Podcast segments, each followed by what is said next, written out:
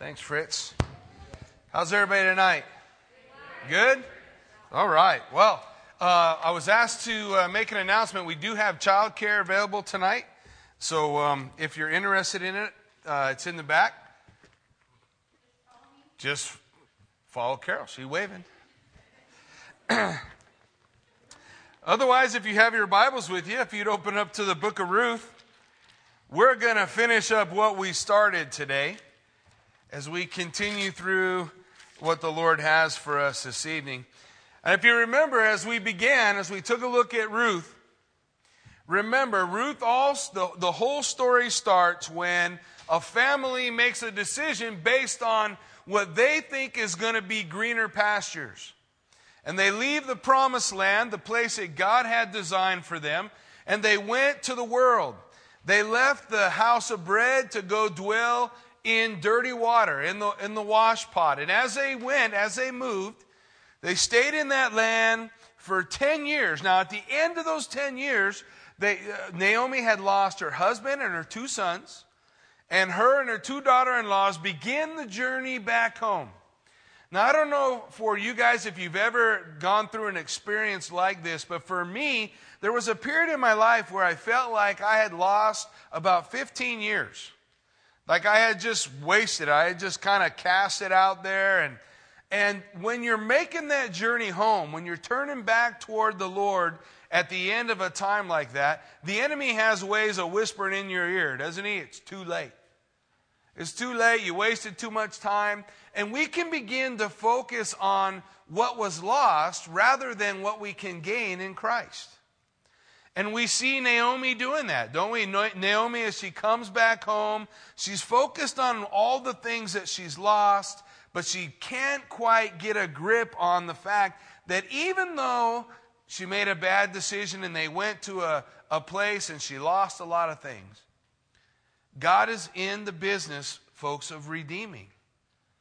And he will redeem back that which we've lost. One of my favorite scriptures as I came back to the Lord after a period of time of wandering was to go to Joel chapter 2. And in Joel chapter 2, the Lord says, you know, if you guys will follow my precepts, everything's going to be good. But if you go away and you disobey these precepts, I'm going to send the locusts. And the locusts will eat everything. They'll eat everything that they can eat, and you'll look over the wasteland that used to be your life and realize, my goodness, the locusts have just had their way. But then the Lord said, if you'll return to me, I'll give you back the years the locusts ate. Well, I know that's been true in my life, where there was a time where I focused on the past. Can we do anything about the past? We can't do anything about the past. All we can do is the next right thing. I can't do nothing about what happened, but I can do something about what's going to happen next. What's going to happen now? Where am I going now? What's my direction now? So, in fact, when Kathy and I shared this morning, when we got our rings that say Beauty for Ashes, I tried to get the guy to put, he'll give you back the years that the locusts ate, but it wouldn't fit on the ring. And the person that I was telling him, I wanted to put the... He'll give you back the years the locusts ate. He looks at me like, what? That's not a very romantic thing to put on a ring. So, Beauty for Ashes went over better. But the concept remains the same, right? The Lord wants to restore us. He's not in the business of destruction, but restoration. And as we left this morning, we see Naomi becoming hopeful, right? Boaz has been given handfuls of purpose to Ruth, and she's been gleaning and having all of these things, all these blessings from the Lord. And where Naomi at one time could only see what was lost, now she's starting to see the fingerprints of God. It's so glorious when we consider that. So in chapter 3, she begins to step out in that faith. She begins to say, man, God's moving, God's working. There's an opportunity for redemption here. There's an opportunity for us as a family to be restored. There's an opportunity for Ruth to be cared for and for me to have things I never thought I was going to have again. And so in chapter 3, she begins that. In chapter 3, verse 1, and Naomi Her mother-in-law said to her, "My daughter, shall I not seek security for you, that it may be well with you?" Literally what she's saying is, shall I not seek a safe haven? Shall I not seek rest? She's out every day working in the field, but Naomi says it doesn't have to always be like this. It doesn't have to always be like this. There's an opportunity for redemption, folks, in our lives. When we're out there just gleaning, just barely making by, we're in the pits, life hasn't given us everything that we had hoped for. It's not always going to be that way. It's not always going to be like that. One day, the Lord can speak the words, right? Peace be still. And the wind stops. And the rain stops falling. And we enjoy a time of rest and a time of being in that safe haven. So she says to her in verse 2, "Boaz, whose young women you were with, is he not our relative? In fact, he is winnowing barley tonight on the threshing floor." And when she says that phrase, "Is he not our relative?" She's saying, is he not our Goel? Is he not our kinsman redeemer? He's the one who has an opportunity to redeem all that was lost. And so she lays that out before Ruth, and she's going to give her some examples. Now remember, I said this morning, when we read the scriptures, especially the Old Testament, we want to have our eyes open, our ears open to see the patterns, the prophetic patterns in the scripture. So take a careful look at what Naomi, who is a picture of Israel, tells Ruth, who is a picture of the church. Look what she says. "Now therefore, wash yourself and anoint yourself. Put on your best garment and go down to the threshing floor. But do not make yourself known to the man until he has finished eating and drinking." Wash yourself. We are washed in the water of the word. We are clothed in the righteousness of Jesus Christ. We're anointed by the power of the Holy Spirit.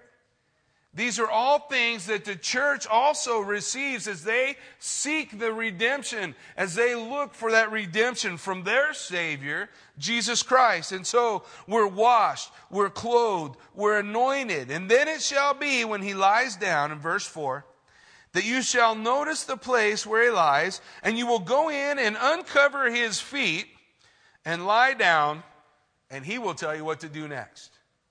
Ladies, how many of you took this kind of advice in getting yourself a husband? Go lay down at his feet and uncover him and just wait and see what he says. That'd be kind of scary, wouldn't it? I mean, put yourself in Ruth's shoes. She don't know anything about the Jewish traditions or their rituals or what anything means. But what does she say to Naomi? "Whatever you ask me, that's what I'm going to do." Ruth is such an incredible picture of submission, an incredible picture of submitting herself ultimately to the hands of the God in whom she put her trust way back in chapter 1. Folks, we have to learn as a church to trust in God's ability and submit ourselves to God's sovereignty. We trust God's ability. We know God can do it, but ultimately we have to submit ourselves to God's will, his sovereignty. Lord, what are you going to do? How are you moving? How are you directing? I trust that you could at any moment speak and the storm stops. But until that time, I'm rowing. Just like the disciples, right, at the Sea of Galilee. You remember the first time they went to the Sea of Galilee and there was a storm, they freaked out, right? "Lord, save us." And Jesus came up and spoke, "Peace be still." Still waters. But the next time Jesus said, "Go across the Sea of Galilee," what were they doing? The storm rose up, and what were the disciples doing? They're rowing. Why are they rowing? Because they know I can trust in God's ability. He can make this storm stop, but I am submitting myself to his sovereignty. He told us to go across, so we'll keep rowing. This is all part of God's plan for our life. And this is what Ruth was learning. Hey, I can trust in God's ability. I submit myself to God's sovereignty, and I'll do what Naomi's asking me to do. Now, here's what we have to understand to grasp the Jewishness of what's taken place. In the hem of the garment that spoke of all the authority of the family. Much like you would see the kilts in Scotland. Is it Scotland that does kilts? So just like they would have different embroideries for family, the hem of a robe, the hem of a garment spoke of the authority of the family. Woven into that hem would be the story of whosever family it was. You remember the robe Jesus wore? Had no seams, wasn't broken at all. You remember the woman who for 12 years had an issue of blood, and all she wanted to do was what? Touch the hem of his garment. Why? Because that spoke of all of his authority. All I have to do is touch the hem. That's why she was reaching for the hem. You remember when David was hiding in the cave from Saul, and Saul went into the cave to relieve himself, and David cut the hem of his garment? He was saying, you're cut off. That's why David's heart was vexed. I shouldn't have raised my hand against God's anointed. And Saul understood what it meant too. He cut the hem. He was cutting off his authority, his right to rule. He was sending a message to Saul. So we need to understand that the hem spoke of all those things. So when Ruth goes to his feet, where the hem of his garment, of his robe, is over his feet, she's going to lift that hem up over his feet and wait. She's going to open up that authority, that place of authority, and ultimately ask for his covering, that he would place his hem over her. It's a beautiful picture of what we do when we come to the Lord, right? Lord, place your hem over me. Oh, put your power over me. I'm giving myself, submitting myself unto you. So this is what Naomi's asking. Well, let's see what happens. And so it says, and she said to her, all that you will say, all that you have said to me, verse 5, I will do it. So she went down to the threshing floor and did according to all her mother-in-law instructed her to do. And after Boaz had eaten and drank and his heart was cheerful, he went to lie down at the end of the heap of grain, and she came softly, uncovered his feet, and lay down. I bet she was excited. Any moment something's going to happen. Well, here's what would take place, guys. They would go to the threshing floor, threshing the wheat. It was a big party, man. It was a celebration. It's harvest time, you know. We brought the harvest in. And then they would have a party afterwards. And then to protect the grain from the Moabites, the men would all sleep around that grain with their head toward the grain and their feet out like the spokes of a wheel. And they're going to protect that grain that night. So when they had done that, she noticed the place where Boaz was. She went and she uncovered her feet, and she waited with excitement. What's he going to do? Well, nothing. Has that ever happened with you? Have you ever thought, this is what the Lord's calling me to do, and I go and I do it, and I lay down, and I'm waiting. The first hour goes by. The second hour. What does the scripture say? About midnight. Have you ever felt like God waited to midnight to move in a direction that God was calling you to go? Hey, Lord, here I am. I'm ready. God, give me the understanding. We want the skies to part, the light from heaven to shine down, and the voice of God to say, thou shalt. But sometimes it doesn't happen that way, right? One of the most important things, folks, we can ever learn to do is to be still and know that he is God. Remember when Elijah was frustrated with the Lord and he took off running? He ran until he couldn't run no more. He falls down in the desert, and the Lord sent an angel. He knew Elijah wasn't done yet. He sent an angel to give him angel food cake. Well, he gave him bread. And so he gave him that bread, and Elijah ran for 40 days on the strength of that bread. He just ran. He had to get that running out of his system. And he came to a cave, and he runs in the cave, and finally he's exhausted. He's come to the end of himself, and the Lord says, Elijah, what are you doing here? Well, Lord, I have been very zealous for you. Those are sad words, aren't they? I have been. But he's feeling sorry for himself. He's feeling like, I've been running, God, but I need to know things are okay. He just had a great victory, but it didn't turn out like he thought. Have you ever been there? And he finds himself in this cave, and the Lord says, Elijah, I need to show you something. And he sent a great storm, but the Lord wasn't in the storm. And he sent a fire, and the Lord wasn't in the fire. What did he send? A still, small voice. And the Lord was in the still, small voice, and he said again to Elijah, what are you doing here? This is not where I've called you to be. Go and do what you're called to do. And Elijah went. It's in that still small voice that the Lord answers us, isn't it? We were waiting at the feet of our Savior, waiting for him to move, to guide, to tell us what to do next. We wait for that still small voice.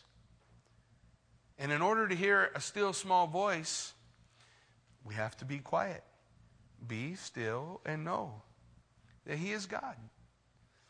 When I used to do youth group, the kids would come to me and say, well, Jackie, I've never heard the voice of God. Brother, how's God ever going to talk to you? What do you mean? You got an iPod on your head 24/7. Music I can hear, so I know it's blowing out your brain cells. When you go to bed, you got the thing on your head. When you're in your car, what do you do when you get in your car? Turn up the radio. Where are you ever in a still, small place where you can just listen? Sometimes we got to cut out all the noise of life, right? And just say, Lord, I need a word. I need your direction. I need to hear your voice. And so Ruth is such a great picture of that for us because look, she lays down at his feet, she uncovers it, and she waits. She doesn't complain. She just is still and knows something's going to happen. And look what happens. It says about midnight. It happened at midnight that the man was startled and turned himself, and there a woman was lying at his feet. Now that's kind of startling, isn't it? When I went to sleep, there was nobody laying there. And then I wake up and, who are you? I got a story about that, but I'm not going to tell it. I was going to tell it, and the Lord said no, so I'm going to listen. Maybe next time we do Ruth. So, okay, maybe I will. Gosh. Should learn to listen. I was out on a job site one time where this is a scary California story. We're out in California, we're working on the freeways, and I would work way late all night long, and then we'd go crash during the day. So we were in this hotel room, you know, and like 20 guys in the same, we're sleeping on the floor and the couch and the windowsill, wherever you could find a quiet place to lay down. And we're laying there and I went to sleep. And a couple minutes later, I wake up. Some homeless guy had come, noticed us all walking into the hotel. So he figured, hey, must be a good place for me. He opened the door. It must have been cold because he crawled in and snuggled up right next to me. And all of a sudden I wake up. There's somebody breathing on my neck, and Kathy's not with me. So I was kind of startling. Turn around and see his scruffy face. But anyhow, I can understand how Boaz felt, you know, being startled. They weren't there a minute ago. So this, of course, was better for Boaz because she's a woman and not a guy. So anyhow. And so he said, who are you? And she answered, I got to stop while I'm ahead. I am Ruth, your maidservant. Take your maidservant under your wing, for you are my Goel. You're my Redeemer. Isn't that how we all come to the Lord? Lord, take me under your wing. God, put me under your skirt. Literally, she's saying right here, place your hem over me. Just cover me, Lord, cover me.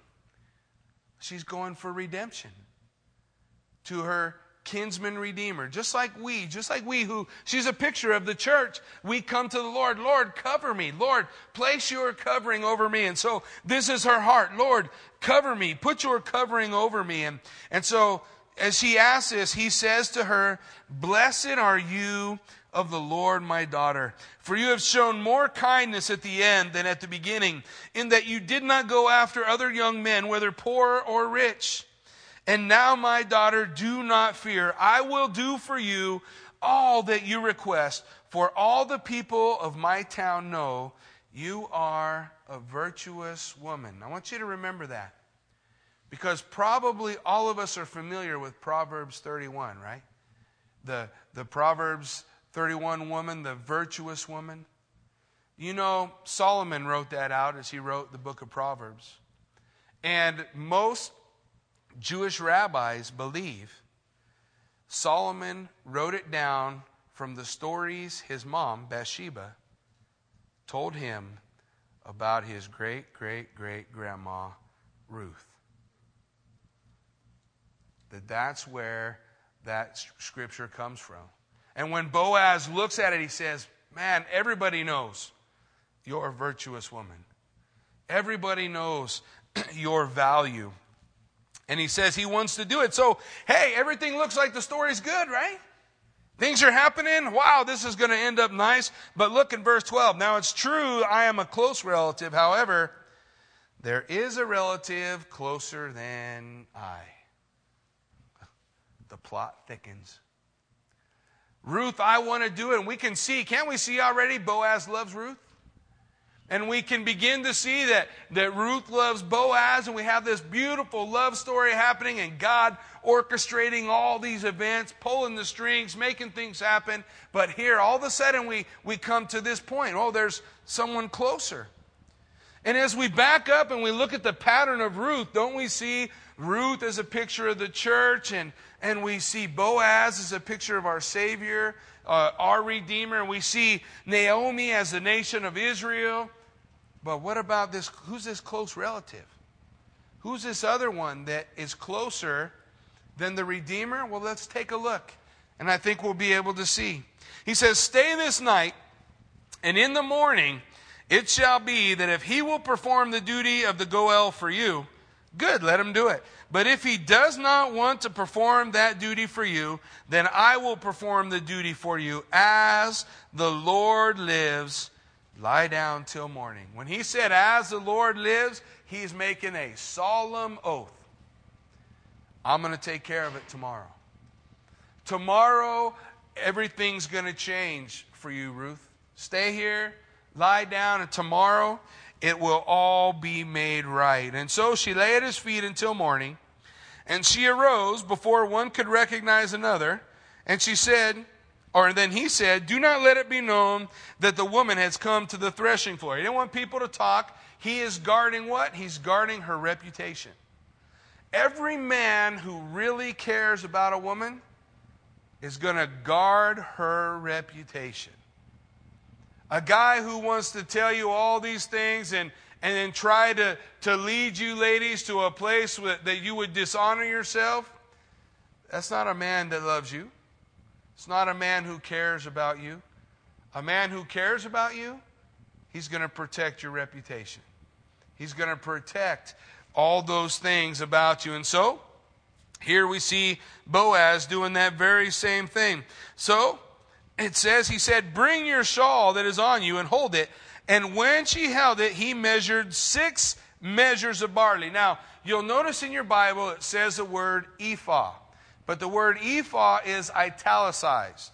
When a word is italicized in our Bibles, it means it's not there. The translators are trying to help us understand what's taken place. What it literally says is 6 measures. We don't know how much. But it was the importance of it is not how much it was, but that it was 6 measures. He measured out 6 measures of barley, put it in her shawl, and she's going to take it home as a sign. Look, it says, these 6 measures of barley he gave me. Verse 16. And when she came to her mother-in-law, she said, is that you, my daughter? And she told her all that the man had done for her. And then she gives Naomi this code. Why? Because Ruth, as a Gentile, won't get the code. But Naomi will. Folks, when we study the Scripture, if we always look at the Scripture from a Greek mindset, you're going to miss so much of the Jewishness of the Word of God. Because the Word of God, especially the Old Testament, came to us through the Hebrew, through the Jew. And when we choose to interpret it based on what we think about it instead of what was true about the society at the time, we are going to miss the point. We won't quite understand it. Well, look what happens. He said, these 6 ephahs of barley he gave me, for he said to me, do not go empty-handed to your mother-in-law. And listen, she gets it. She says, sit still, my daughter, until you know how the matter will turn out, for the man will not rest until he has concluded the matter this day. How'd she know that? He gave her 6 measures of barley. In creation, we have what? 6 days of work. The 7th day was rest. 6 is not the complete number, right? 7 is a number of completion. 6 is incomplete. That's why 6 is a number of man. He's incomplete without the Lord in his life. And so when we look at it, this number 6, 6 days of creation, 6 days of work, he's not going to rest until it's done. And so that's the message that he is sending to her mother-in-law. Now, she'd never get it. But Naomi will. And Naomi can explain it to Ruth. There's so much in the Scripture, so much richness in the Scripture when we begin to understand what the Word of God is speaking to us through the Hebrew part of the Word. For example, the wedding ceremony. The Jewish wedding ceremony. Well, remember I said that prophecy is pattern? Well, if you don't know what the Jewish wedding ceremony was, it went like this. There was a betrothal. At the moment they were betrothed, they were considered married, even though they had never consummated the marriage or been together. And while they were betrothed, the husband and the wife, over the contract, would partake of bread and wine. The husband would say to his wife, I will not partake of this again until I have it with you in the house that I build for you. And then he would go to his father's house.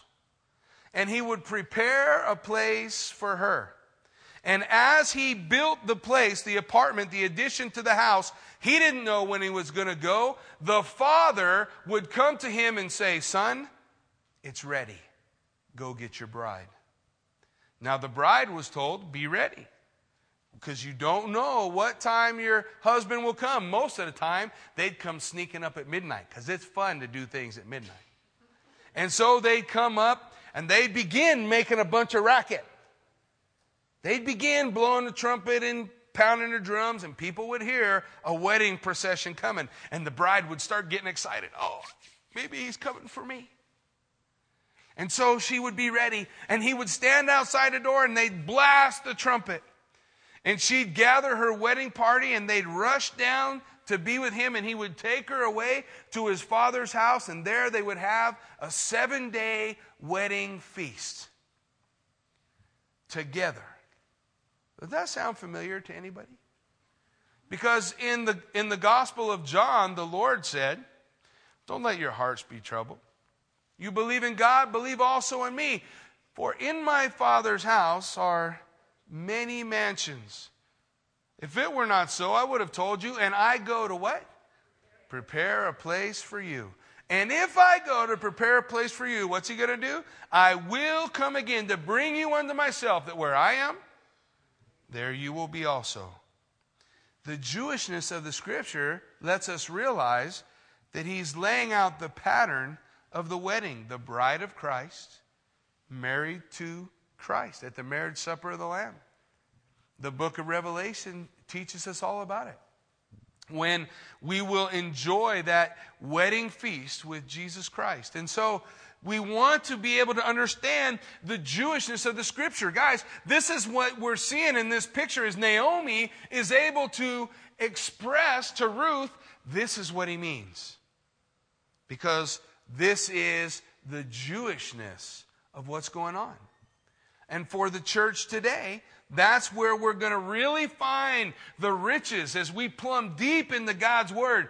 God's Word is going to deliver to us those riches when we understand where the Scriptures are coming from. When we can hold on, not make it say what we want it to say, but what they intended it to say. And so we see this is what Naomi does for her. Now, chapter 4, Boaz has a lot of work to do, right? He's got to redeem Ruth. So Boaz went up to the gate and sat down there. And behold, the close relative of whom Boaz had spoken came by. So Boaz said, "Come aside, friend. Sit down here." So he came aside and he sat down. Well, there's something we ought to understand about Boaz. Apparently, he's a man of authority. He went to the gate. Now, the gate of a city, folks, people would enter into the gate, and the gate would take a couple of 90-degree turns so that the city was defendable. And in those 90-degree turns, there would be these courtyards where the rulers of the city would gather to do business. And so Boaz goes down to the city gate. When he sees his close relative, he asks him to sit down. And he doesn't question, doesn't think about it. He sits down. Boaz had some type of authority. At least he was well-liked and well-cared for in the city. And it goes on, it says, so he came and he sat down and he took 10 men of the elders of the city and he said, "Sit down here." So they sat down. 10, the number of witnesses. These are going to be the witnesses around as they conclude the business. And he says to the close relative, here's where we're going to understand who he is. He says to the close relative, "Naomi has come back from the country of Moab, sold the piece of land which belonged to our brother Elimelech. And I thought to inform you, saying, buy it back in the presence of the inhabitants and the elders of my people. If you will redeem it, redeem it. But if you will not, then tell me that I may know, for there is no one but you to redeem it, and I am after you." And the man said, "I'll redeem it." I bet Boaz's heart sunk. Oh, man. Because the bottom line is, folks, Boaz didn't care about the land. He didn't care at all. But this close relative, that's all he cared about. We'll be able to see that in the very next verse. Look, the guy's willing to redeem it. And then Boaz says, "On the day that you buy the field from the hand of Naomi, you must also buy it from Ruth the Moabitess, the wife of the dead, to perpetuate the name of the dead through his inheritance." He's saying, look, once you buy the land, you also got to take the people. You got to take Ruth as your wife and father a child so that the name of her husband doesn't perish from the names of Israel. It's not just about the land. It's about the person. Boaz didn't care about the land. He just loved Ruth. But this close relative, look at the next verse. The very next verse, the close relative said, "I cannot redeem it for myself, lest I ruin my own inheritance. You redeem my right of redemption for yourself, for I cannot redeem it." Folks, there was 4 rules for the Goel, for the Kinsman Redeemer. 4 things that they had to fulfill in order to redeem. First, they had to be kin. Second, they had to be able. Third, they had to be willing. And fourth, they had to assume all the obligations of the redeemed. In other words, to take Ruth as wife. Now, back up and see the pattern. Jesus Christ became man to be our kin. Jesus Christ is able. Now unto him who is able to do above and beyond what you can think or imagine. To Jesus Christ alone, God our Savior. So we see Jesus Christ is able. He had to be willing. The Bible tells us, doesn't it, that Jesus Christ willingly went to the cross to pay the price. And the fourth part, accept the obligation of the redeemed. Isn't it a great picture as we take a look at what Boaz was doing? Well, if we back up and we want to understand who the close relative is, guys, the close relative is the law. The law only can take you so far, but it couldn't redeem. The law was willing to accept the land, but not willing to do what was necessary, powerless to do what was necessary for the person, for the people. The law is that pattern, the picture, if you will, of this close relative as we back up. unable to redeem. And so Jesus Christ, folks, when we read Revelation chapter 5 and you see Jesus Christ standing there with a scroll in his hand, and you begin to understand the role of the kinsman redeemer, as John was weeping and crying, who can be found worthy to open this scroll? The scroll that is a perfect description of a title deed from the book of Jeremiah, sealed with 7 seals. Who is worthy? Who is worthy? John weeping. And then we see one of the elders come to John and say, "Don't weep, for the Lion of the tribe of Judah has prevailed." And he turned and he looked and he saw the Lamb as though he had been slain.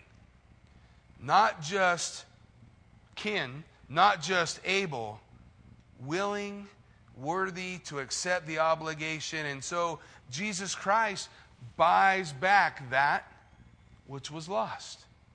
And we see that picture so clearly as we step back and we look at what the Word is laying out for us. And so we see here the close relative. He says, "No, I care about the land, not the person.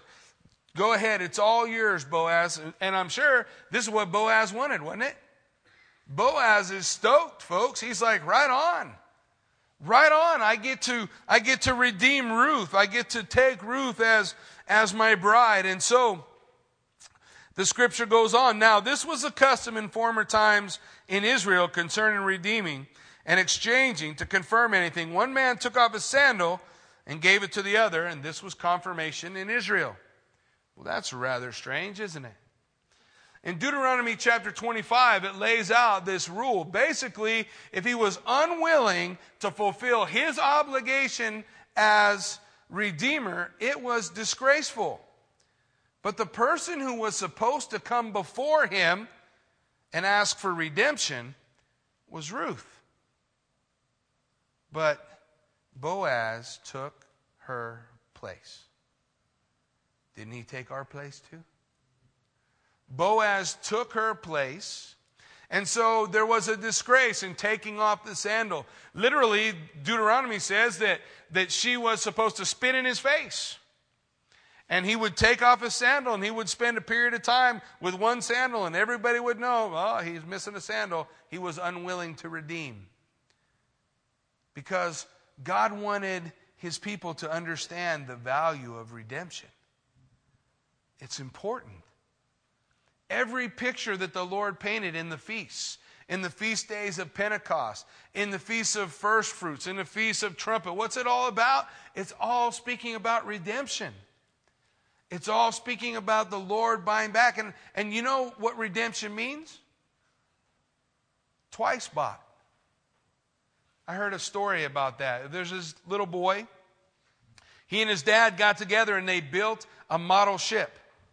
And they built this model ship, and the boy and his dad, they went down to the river to float it.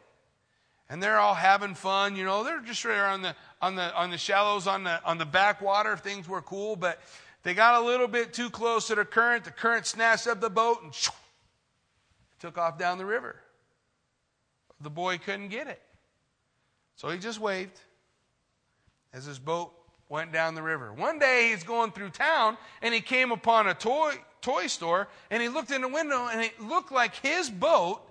His model boat right there up on the shelf. And so he went home and told his dad, and they came down and they said, "Man, that looks like our boat." And the toy store owner says, "Yeah, you know, I had a guy who was out on the river on his boat, and he said this thing floated up. And so he brought it in, and I bought it from him." And the little boy says, "Well, that's my boat. Can I have my boat?" The guy who owned the toy store said, "Sure. You pay me what it costs, and you can have your boat." So the little boy looked at his dad, and his dad gave him a little bit of money, and the boy went and paid the store owner, and he took that boat, and he said, "Now you are twice mine, for I made you, and I bought you." That's the understanding of that word redemption. Isn't that what God has done for us? He made us, and he bought us. We're twice his. when we're redeemed. And so this is what he's laying out for us. This concept of redemption is so important that we hold on to, that Boaz would take Ruth's place, that he would stand in this place for her. And so he took off his sandal in verse 9, and Boaz said to the elders and all the people, "You are witnesses this day. I have bought all that was Elimelech's, all that was Chilion's and Mahlon's from the hand of Naomi. Moreover, Ruth the Moabitess, the widow of Mahlon, I have acquired as my wife to perpetuate the name of the dead through his inheritance, that the name of the dead may not be cut off from among the brethren and from his position at the gate. You are witnesses this day." Boaz says, "I'll redeem. I don't care about the land. I want the bride." You remember when we look at the parables that Jesus told, about the parable when a man was going through a field and he found treasure on that field? And he quickly went and did everything he could to purchase the field so that he could have the treasure. Well, we know the definition of it. Jesus told us that the field is the world. And the treasure, that's his church, his bride. And he was willing to pay whatever price, right? So that he could have the treasure. That's what Boaz was doing here. Whatever it takes so that he might have the treasure. But listen, guys, as we back up and we consider all these things, the scripture said that the Moabites, that they were cursed to 10 generations. And yet, Boaz married someone who was cursed. Just like Jesus, right? Gathering unto himself a bride from the Gentiles who were cursed. 10th generation. It's kind of fun because if you count 10 generations from Ruth and Boaz, you come to a little fellow with a sling. His name was David. And he became king. Well, as we continue through the story, it says now, in verse 11, "And all the people who were at the gate and the elders, we are witnesses. The Lord make the woman who is coming to your house like Rachel and Leah, two who have built the house of Israel. And may you prosper in Ephrathah and be famous in Bethlehem." So they give to him this blessing. May this woman be like Rachel and Leah. Well, they fathered the 12 tribes of Israel, right? Oh, basically. You know, they had some ups and downs like we all do, but it's a blessing. Hey, may you be established like a nation. Boaz. When Solomon built the temple, do you know what he named one of the pillars? Boaz.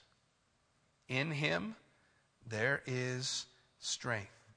In who? In Jesus Christ, in the one to whom all these things are pointing. May you have many nations, many sons. And who did he father? Obed, who fathered Jesse, who fathered David. We're going to come down the line to that place.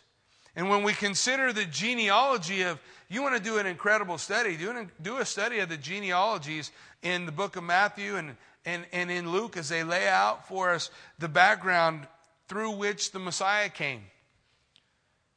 3 women named, all of them associated with Ruth. Isn't that interesting? 3 women named in the genealogy of Christ: Rahab, Ruth, Bathsheba. And 2 of them women at least had a questionable background, yet they become part of the lineage, and 2 of the 3 are Gentiles. Man, it's incredible as we back up and study what God has. But listen to this next one. "May your house be like the house of Perez, whom Tamar bore to Judah." Oh, there's the 4th woman in the genealogy, Tamar. Now, I'm not sure how good a blessing this is, Well, let's back up and consider it for a moment. Tamar, you remember the story of Tamar? Tamar married one of Judah's kids. Judah, his son, died. He was a wicked man, the Bible says, and the Lord smote him and he died. And so Judah gave Tamar to his next son to raise up someone so that the name of his brother would not perish from the land of Israel. And he opted not to fulfill his role, and so God smote him, and he died. Now Judah's thinking, two sons have been married to her, and two sons are dead. So you just hang around, Tamar, and when the third one gets old enough, we'll think about it. So he let her remain as a widow. And when the third son was old enough, he didn't give her. Didn't give him to her. So Tamar, one day when Judah's wife had died, he's going away to shear sheep. And so she takes off her widow's garments, and she goes out on the road, on the way which he's going, and she dresses like a harlot. And when Judah comes by, he sees her, and her face is veiled. And so he purchases her, and he says, well, I'll give you one of the kids, one of the goats. And she says, well, what will you give me that you'll be faithful to your promise? And he said, what do you want? Your signet ring, your cord, and your staff. And so she takes those three things. He lies with her. She becomes pregnant. She goes back home, puts back on her widow's garb, and waits. Judah later goes back. He gets that goat, and he brings it back to where the harlot was, but she's gone. And he thinks, oh, well, she's gone. I get to keep the goat. So he goes back home. A few months later, people come up to Judah and say, Judah, Tamar has played the harlot. She's pregnant. And he says, oh, she should be burned by fire. And so they're preparing to kill her. And he brings Tamar to himself. And I want to know who the father is. And she goes, to the one to whom this ring, this staff, this cord belong. He's the father. And Judah says, you have been more righteous than I, for I didn't fulfill my role to you. And he withdrew. He never had relations with Tamar again. She had that son through whom the Messiah came. So when they said, hey, well, may your union with Ruth, may it be like Tamar who bore Perez. Well, what's the point? Perez, guys, built Bethlehem. Oh. And you remember another fellow that was born in that place? Do you remember when the angels came and the shepherds were out in the fields at night and they began to sing about the Messiah who was born? Do you know whose field they were in? Boaz. Huh.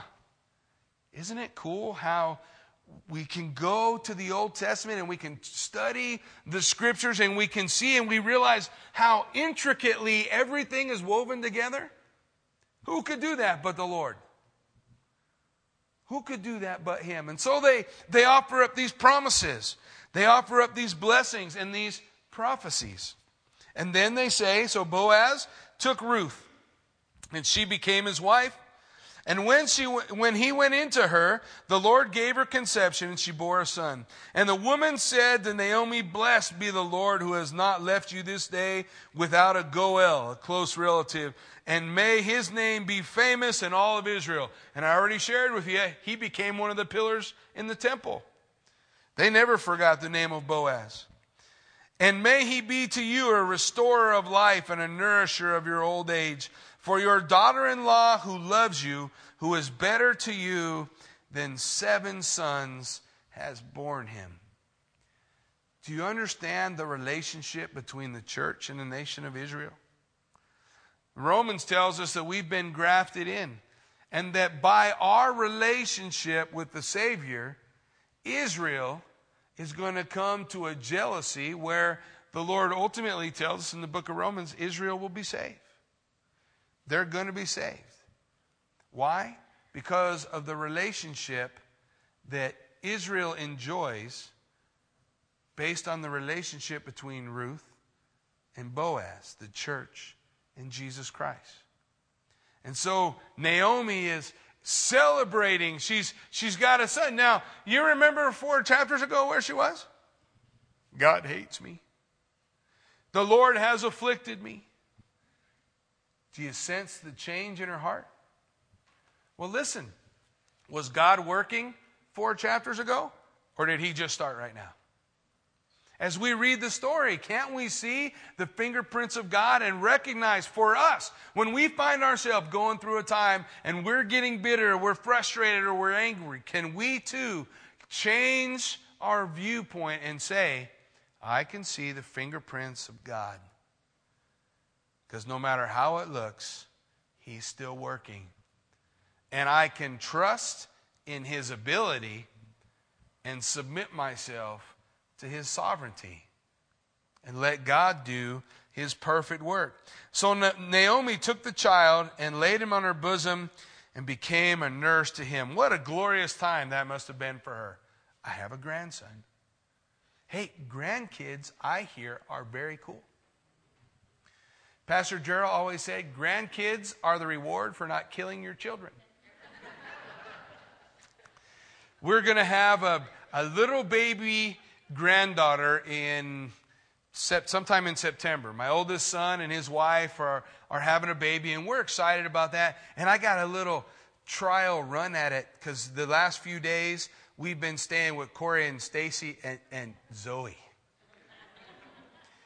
I had to finally tell Zoe to go ask her mom about everything because she comes to me and says, can I have a... Yep. I'm practicing to be a grandpa. When that little granddaughter comes to me and says, Grandpa, can I? Absolutely. Can I? You betcha. Can't you see that heart in Naomi as she's holding Obed and she's like, can you imagine the joy? 4 chapters ago, it was nothing but sorrow. Do you see how God works? He said in Joel 2:25, remember, I will give you back the years that the locusts ate. She lost those 10 years in Moab. You think she's thinking about it now? Holding her little grandson? Thinking about, wow, look at what God has done. And he continues to do for us, even as he has done for them. So the neighbor women gave him a name, saying, there is a son born to Naomi, and they called his name Obed. It has at its root meaning, the meaning worshipped. Can you imagine how Naomi worshipped him? I mean, they're like, oh, that baby, that's going to be the most spoiled baby in the world. Look at Naomi, just worshiping him every time she turns around. They have a baby, and he is worshipped. He is the father of Jesse, the father of David. You see how important Ruth and Boaz were? Without Ruth and Boaz, there was no Messiah. There was no King David. All those stories that we look back on, all those pictures are all wrapped around what? God's redemption of man. I mean, we read about the story of creation. Creation is a big deal, right? How many chapters on creation? Couple? How many stories on redemption? Woohoo! Just over and over and over again.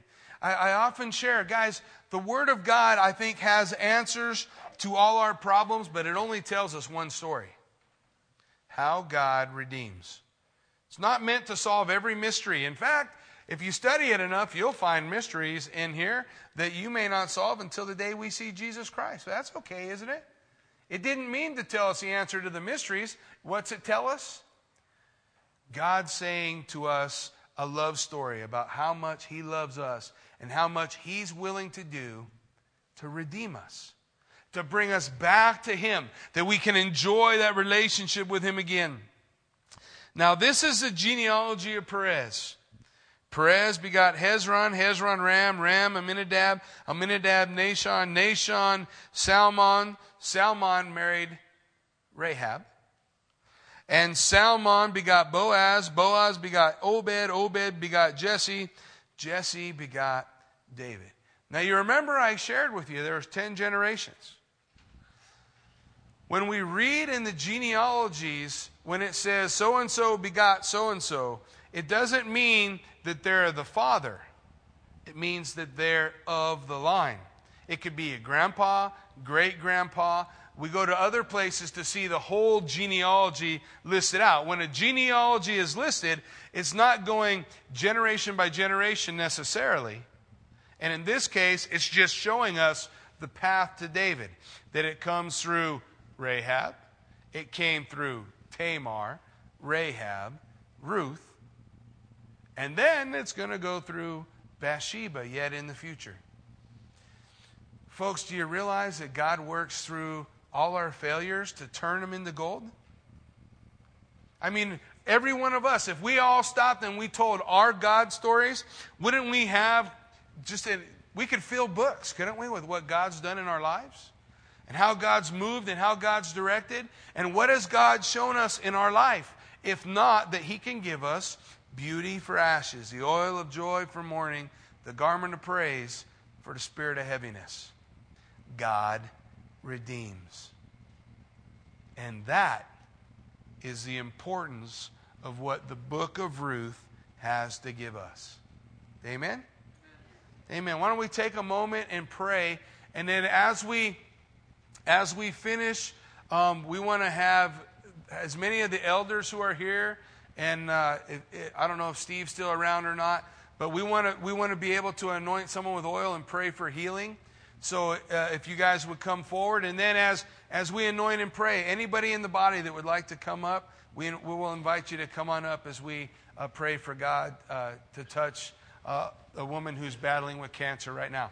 Well, let's pray.